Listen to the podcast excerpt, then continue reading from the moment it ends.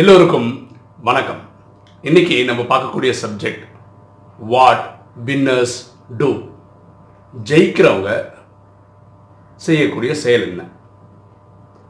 ஒருத்தர் வாழ்க்கையில் ஜெயிச்சவர்களே பார்த்து பேட்டி கண்டுட்டு அதுக்கப்புறம் ஒரு கட்டுரை எழுதியிருக்கிறார். அதிலிருந்து அவர் சொல்லக்கூடிய சில பாயிண்ட்ஸ் இது வந்து ஜெயிக்கிறவங்க கிட்ட இருக்கக்கூடிய குணாதிசயங்கள் இந்த விஷயங்கள் தான் அப்படின்னு பாயிண்ட்ஸ் போட்டிருக்கிறார். ரொம்ப நல்லா இருக்கு. அதை உங்களுக்கு ஷேர் பண்ணலாம். ஸோ ஜெயிக்கிறவங்க பண்ணக்கூடிய முக்கியமான ஃபஸ்ட்டு பாயிண்ட் வந்து ஸ்பீட் ஆஃப் இம்ப்ளிமெண்டேஷன் அவங்களுக்கு கரெக்டுன்னு தோன்றதை வந்து எவ்வளோ ஃபாஸ்ட்டாக எக்ஸிக்யூட் பண்ணுறாங்கன்றது தான் முதல் முதல் குவாலிட்டியாக இருந்திருக்கு. நம்ம யோசனையில் வர்ற டைம்குள்ள இவங்க செய்து முடிச்சிருப்பாங்க. இதுதான் இவங்களுடைய பெரிய ஸ்பெஷாலிட்டி ஃபார் எக்ஸாம்பிள் பாருங்களேன் இந்த ஃபேஸ்புக் இல்லையே. அதுக்கு முன்னாடி இந்த ஃபேமிலி ட்ரீ அப்படின்னு ஒரு சாஃப்ட்வேர் இருந்தது. ஃபேமிலி ட்ரீனா எப்படின்னா இப்போ நான் வந்து என் மனைவி எங்கள் அப்பா அம்மா அவங்களுக்கு மூணு பசங்க நாங்கள் ஆக்சுவலாக நான் எனக்கு என் பசங்க. அப்படி போடுறோம் இல்லையா? அப்போது என் ஒய்ஃபோட ஃபேமிலின்னு பார்த்தா அது வேற ஒரு ஃபேமிலி ட்ரீ ஆகுதா? அது வந்து என் ஒய்ஃபுக்கு இன்னொரு தம்பி இருக்கிறாரு.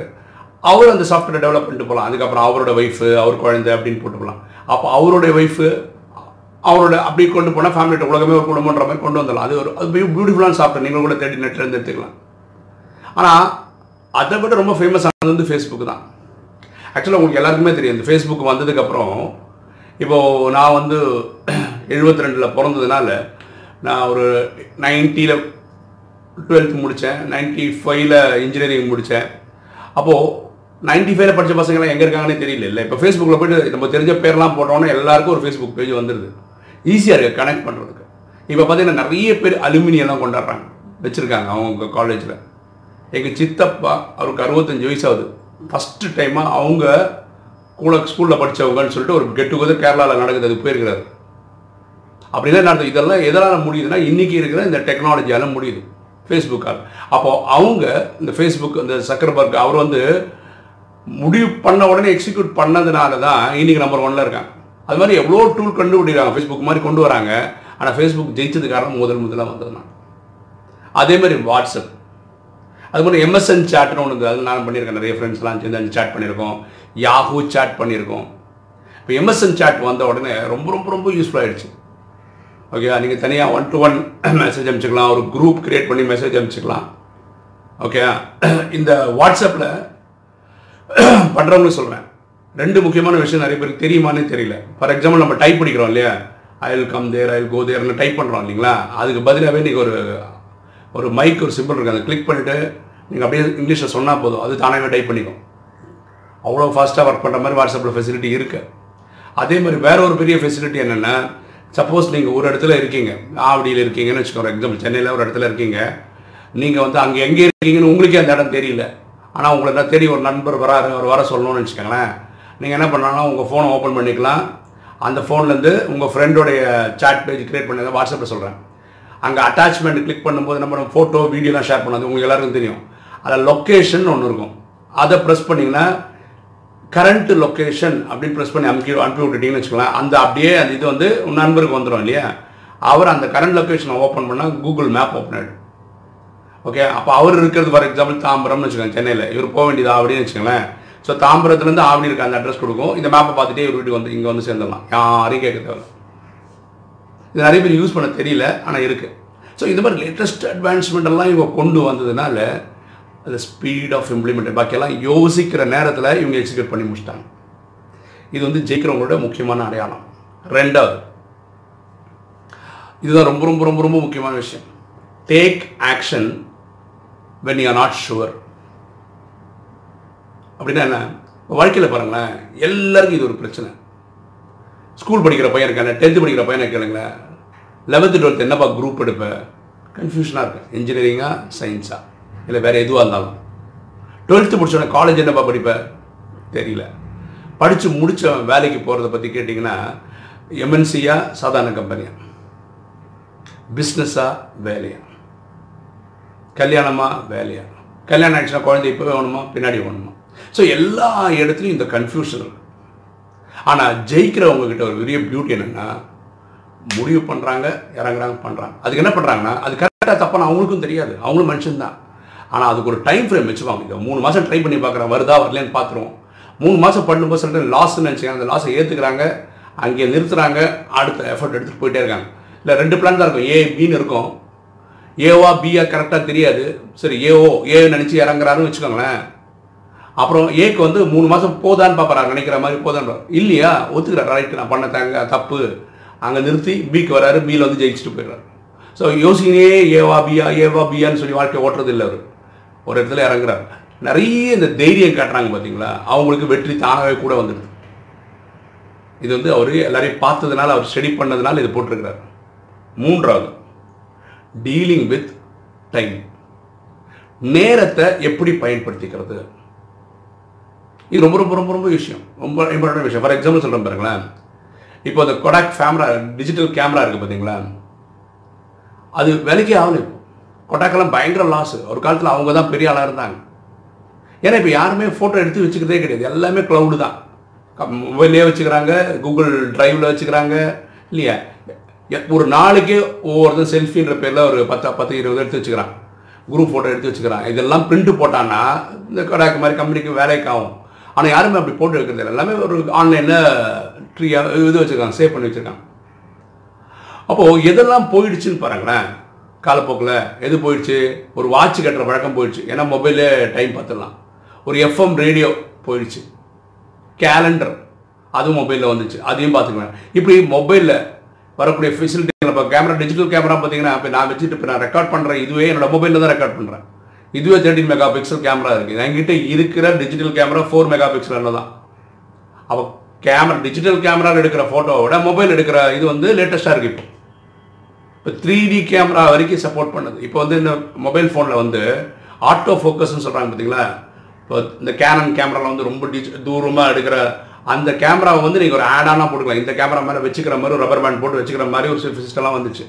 அது அவங்களே புரிஞ்சுட்டாங்க அந்த கம்பெனிக்காரங்களே இனிமே வந்து யாருமே வந்து டிஜிட்டல் கேமரா வச்சு பண்ண மாட்டேன் எல்லா மொபைலில் தான் பண்ணுவாங்கன்னு சொல்லிட்டு இதுக்காக இது கிரியேட் பண்ணிடுறாங்க அதே மாதிரி வேற யாராவது வேற ஏதாவது பிஸ்னஸில் இருக்கீங்கன்னு வச்சுக்கலாம் அவங்க காத்துக்காங்க. இனி வரக்கூடிய காலகட்டத்தில் என்னென்ன பிஸ்னஸ் காணாமல் போயிடும்னு ஒன்று ரெண்டு சொல்கிறேன் ஒன்று இந்த செட்டப் பாக்ஸ் இதெல்லாம் வச்சுருக்காங்க இல்லையா? அந்த டிஜிட்டல் கேபிள் கனெக்ஷன் இந்த பிஸ்னஸ் போயிடும். ஏன் தெரியுமா?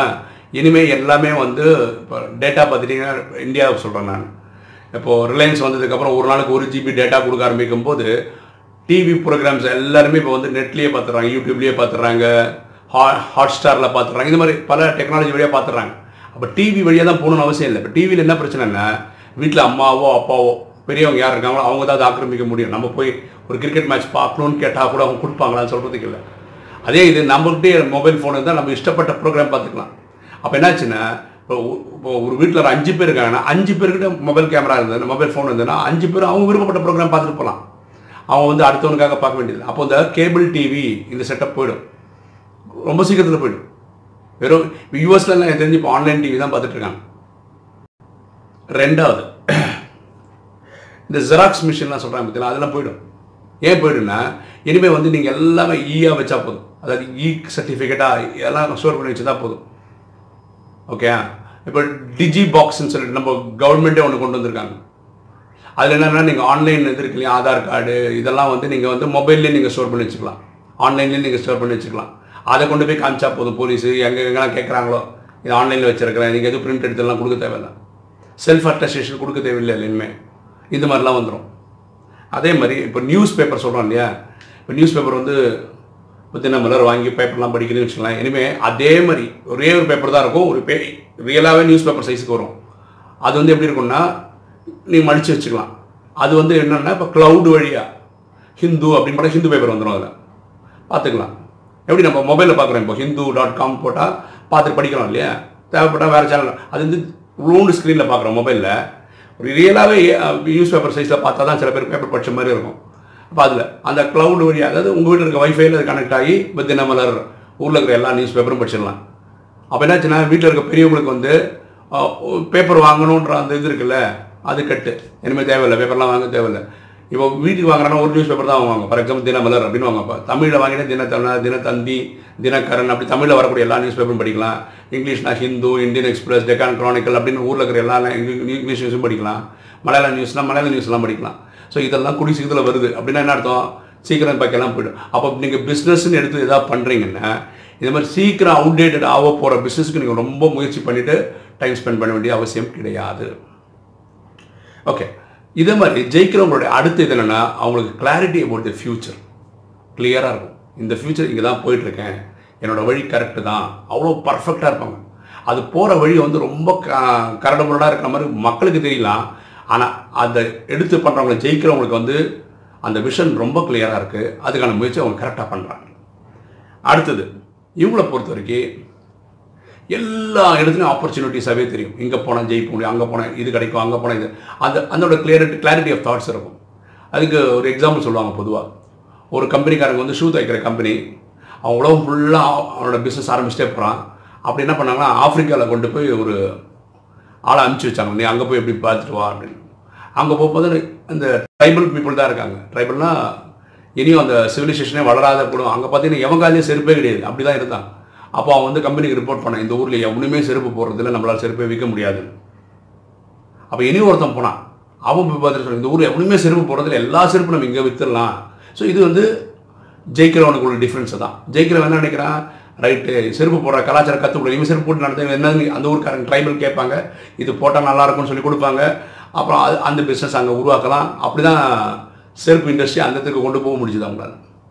ஸோ அவனுக்கு எல்லா சைட்லேயும் ஆப்பர்ச்சுனிட்டிஸ் தெரியும். ரெண்டாவது அடுத்தது ஜெயிக்கிறவங்க வந்து ஒரு விஷயம் கிளியராக புரிஞ்சுச்சுக்கலாம் என்னென்னா நத்திங் இஸ் பர்ஃபெக்ட் எதுவுமே முழுமையாக அடையாது. எல்லாருக்கிட்டையும் எல்லா பிரச்சனையும் இருக்குன்றதை புரிஞ்சு வச்சுருப்பாங்க. இது ரொம்ப புத்திசாலியான எனக்கு தெரிஞ்சனா மைக்ரோசாஃப்ட் தான். மைக்ரோசாஃப்ட் வந்து ஓஎஸ் ஆப்ரேட்டிங் சிஸ்டம் ஜென்ரேட் பண்ணுறாங்க உங்களுக்கு தெரியும். அதாவது விண்டோஸ் செவன் விண்டோஸ் எக்ஸ்பி எல்லாம் வந்தது இல்லையா? விண்டோஸ் இப்போ டூ தௌசண்ட் டென் இப்படி நிறைய ஓஎஸ் கொண்டு வராங்க. அப்படி விண்டோஸ் டென் வந்தது. இப்போது ஒவ்வொரு ஓஎஸ்லையும் பார்த்தீங்கன்னா அதில் பியூட்டி என்னென்ன இப்போ நம்ம மொபைல் ஃபோன் வச்சுருக்கோம். அது வந்து தயாரிக்கிற கம்பெனியே டிஃப்ரெண்ட் டிஃப்ரெண்ட்டாக இருக்குது நோக்கியா இருக்குது ஆப்பிள் இருக்குது நிறைய ஃபோன் பண்ணுறோம் அப்போது ஆப்பிள் ஓஎஸ்ஏ வேறு. ஓகேவா இப்போது மைக்ரோசாஃப்ட் ஒர்க் ஆடுற டெஸ்க்டாப்ஸ் எல்லாம் பார்த்தீங்கன்னா ஒவ்வொன்றும் ஒவ்வொரு மாதிரி ஒரு ஒரு ப்ராசஸரில் ஒர்க் ஆகுது ஒரு ஒரு ரேமில் ஒர்க் ஆகுது. அப்போது எல்லா ஹார்ட்வேர்லேயும் அது ஒர்க் ஆகுமான்னு பார்த்தா எங்கேயாவது ஒரு எரர் வந்துனே தான் இருக்கும். அங்கே தப்பு இங்கே தப்பு அப்படி. அப்போ எல்லா மிஷினையும் கரெக்டாக ஒர்க் பண்ணணும்னு ஒரு மைக்ரோசாஃப்ட் அப்ளிகேஷன் கிரியேட் பண்ணணும்னா வருஷங்கள் ஆனாலும் நடக்காது. ஆனால் என்ன பண்ணுறான்னா முதல் நாள் இறக்கிடுறான். இறக்கும் போதே சொல்லிடுறான் இது இது இது ஒர்க் ஆகாது அது அதில் ஒர்க் ஆகுது. அது ஜென்ரலாக ஒரு அறுபது சதவீதம் எல்லாருக்கும் தேவையானது ஒர்க் ஆகிடும் ஒரு நாற்பது சதவீதம் பிரச்சனை தான். அப்போ இவன் என்ன பண்ணுறான்னா கொஞ்ச நாளுக்கு அப்புறம் ஒரு டீமை ஒர்க் பண்ண வைக்கிறான். இப்போ நம்ம ஒர்க் பண்ணிட்டு இருக்கோம்ல டிவி கம்ப்யூட்டரில் ஒர்க் பண்ணும்போது திடீர்னு ஒரு ரன் டைம் எரர்னு ஒன்று வரும். எங்களுக்கு கிளிக் பண்ணி எங்களுக்கு மைக்ரோசாஃப்ட்டுக்கு அனுப்புங்கன்னு சொல்லுவாங்க.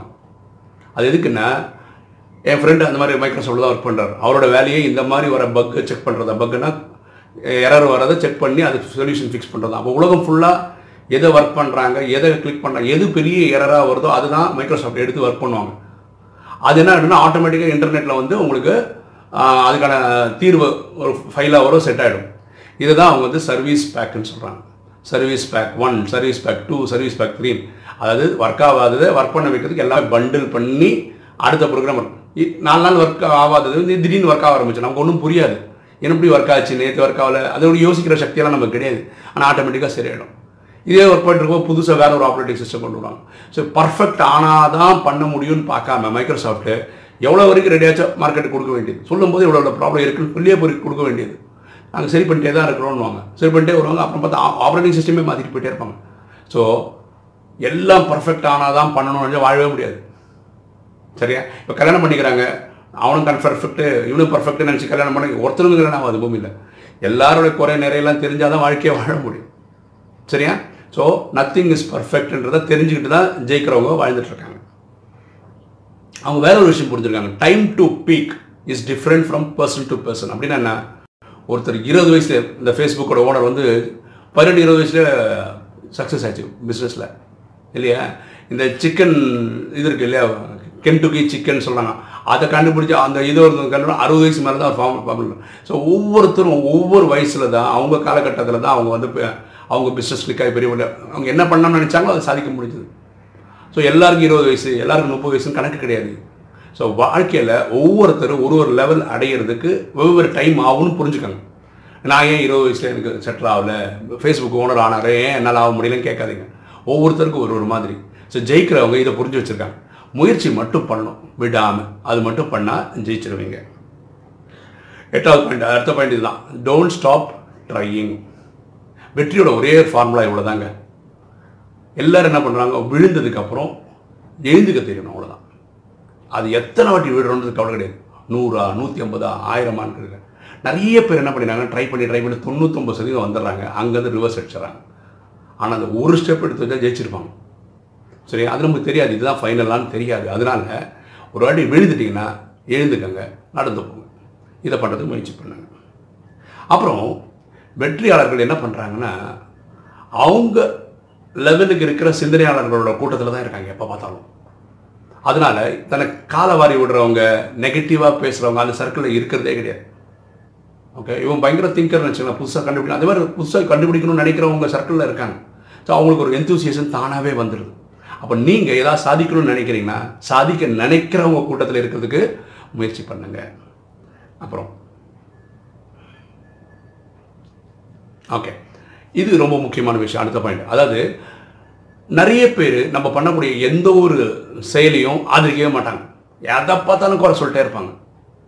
ஞாபகம் வச்சுக்கோங்க நீங்கள் ஜெயிச்சதுக்கப்புறம் இந்த மாதிரி கிண்டல் பண்ணுறவங்க தான் ஃபஸ்ட்டு சப்போர்ட் பண்ணிட்டு வருவாங்க. ஓகே இது உண்மை. கண்கூடான உண்மை. எனக்கு தெரியும் நீங்கள் ஜெயிச்சிருவீங்கன்னு. ஆனால் நீங்கள் எங்கேயோ போய் தோத்துட்டா வருத்தப்படுவேன் அதனால தான் நான் உங்களுக்கு சொல்லிட்டு இருந்தேன் அப்படின்னு நாளைக்கு அவங்களே மாற்றி பேசுவாங்க. சரிங்களா? இது வந்து ரொம்ப இன்ட்ரெஸ்டிங்காக இருக்குது நான் படிக்கும்போது. இது எல்லாருக்கும் தெரிஞ்சால் நான் பியூட்டி இதில் நிறைய விஷயம் நம்ம ஃபாலோ பண்ணுறதா தான் இருக்கும். நம்ம பண்ணாமல் இல்லை இல்லை பண்ணியிருக்கோம் ஏதோ ஒன்று ரெண்டு நம்ம விட்டுருக்கோம். ஸோ இதெல்லாம் நம்ம மனசில் வச்சு நம்ம ட்ரை பண்ணால் நல்லது. இந்த வீடியோ உங்களுக்கு பிடிச்சிருக்குன்னு நினைக்கிறேன். பிடிச்சிருக்கோம் லைக் பண்ணுங்கள் சப்ஸ்கிரைப் பண்ணுங்கள் ஃப்ரெண்ட்ஸ்க்கு சொல்லுங்கள் ஷேர் பண்ணுங்கள் கமெண்ட்ஸ் போடுங்க. தேங்க்யூ